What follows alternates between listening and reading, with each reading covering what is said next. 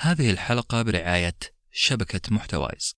شبكة محتوايز تقدم العديد من البودكاست المتنوعة ومنها بودكاست قصة اللي بياخذنا في رحلة البحث عن الغرباء وقصصهم مثل قصة أختر الذي قطع الأميال من باكستان ب 25 ريال فقط. الرابط في الأسفل. مرحبا هذا ساندويتش ورقي.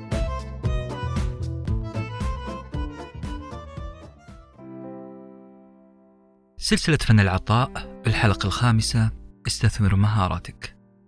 قام بكتابة هذه الحلقة والتعليق الصوتي أنس بن حسين.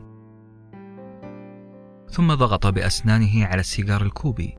مبرزا ابتسامة وصلت مداها. ثم أخرج القلم ليوقع شيكا بمبلغ محترم. السطر السابق أصدقائي هو سطر من رواية لم تكتب بعد. هي رواية تخيلتها أنا فقط. هذا هو بالضبط اللي جاء في بالي وأنا أمر على كلمة تطوع سخي. هذه الكلمة تشعل في ذهني صورة صورة المتبرع السخي. هذه الصورة الهوليوودية اللي في مخيلتي وأجزم أنها في مخيلة كل واحد فيكم. صورة نمطية متوقعة لكن إذا اعتبرتوني دقة قديمة وضحكتم على صورة المتبرع السخي اللي في ذهني خلوني ألحق نفسي وأدخل في الموضوع مباشرة وأقول ليس شرطا أن تكون غنيا ليس شرطا أن تكون جراحا ماهرا كي تبدأ في تقدير إمكانياتك. نعم الجراح هو شخص متخصص فنان أصابعه تتلف في حرير. رجل أفنى عشرات السنوات في اكتساب هذه المهارة الفائقة الدقة والصعوبة. لكن في نفس الوقت لا نريد أن نقلل من إمكانيات صاحب أي وظيفة أو أي مهارة. كل شخص فينا له دوره اللي يبني فيه الوطن. كل ميسر لما خلق له. سواء كنت طالب معلم شرطي موظف حكومي مراسل موظف استقبال علاقات عامة مستعد أن أذكر لكم وظائف محترمة ولها كامل التقدير إلى الفجر. أي وظيفة تشغلها الآن أي موقع أنت فيه الآن هو موقع مسؤولية. هذا معناه أنك تستطيع توظيف موقعك ومهاراتك للسخاء والخير. لو حطوا لي تسعة خطوط تحت لو. لو عرفت موقعك ومهارتك بالأساس والأهم من المهارة والموقع أن يكون لديك فلسفتك الخيرية الخاصة. إيش معنى هذا الكلام؟ خلونا نشرحه. ماريو ما هو جراح ولا محامي ولا مهندس. ماريو شخص وظيفته كانت تصفيف الشعر. لكن الحقيقة تقول إننا نقدر نعتبره جراح قلوب محامي إنسانية ومهندس أعمال خيرية. ماريو كان فنان في مهنته. وعنده مهارة عالية في اللعب على الشعر ذات اليمين وذات اليسار. بالإضافة أنه كان عنده فلسفته الخاصة اللي تقول لو كان الإنسان غير راضي عن نفسه وعن هيئته فهو لن يمتلك الثقة الكافية ليعطي أفضل ما لديه. ملاحظين هذه الفلسفة الخاصة بماريو؟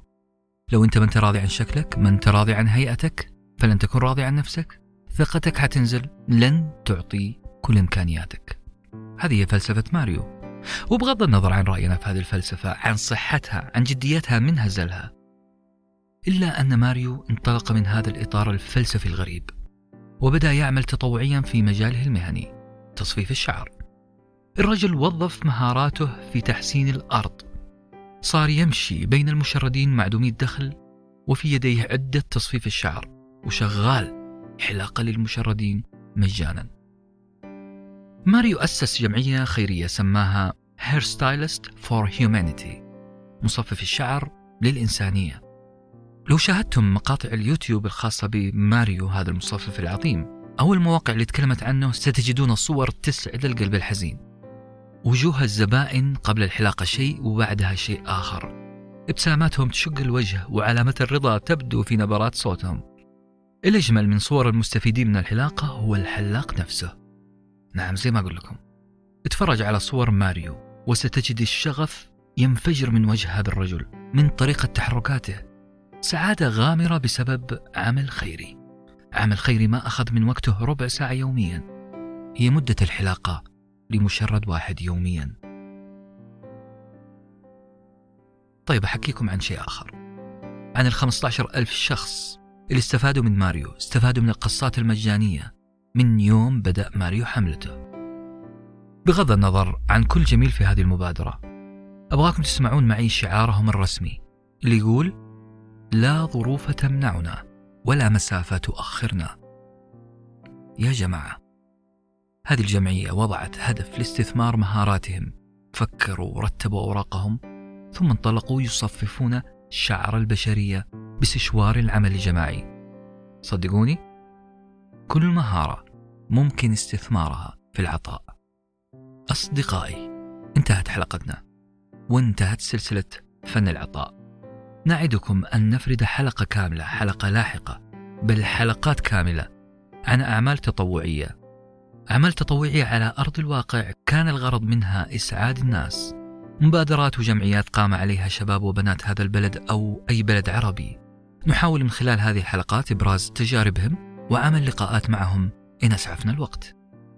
لذلك أصدقائي لا تبخلوا علينا باقتراح أسماء مبادرات أو أسماء أشخاص يستحقون التحية. تحية إجلال لمن استقطع من وقته وجهده وماله وتفكيره لتحويل المجتمع لمكان أفضل. أصدقائنا انتهت سلسلة فن العطاء وإلى أن نلقاكم في الأسبوع القادم نترككم في حفظ الله. كنتم مع ساندويتش ورقي. وجبة معرفية نتشارك لذتها.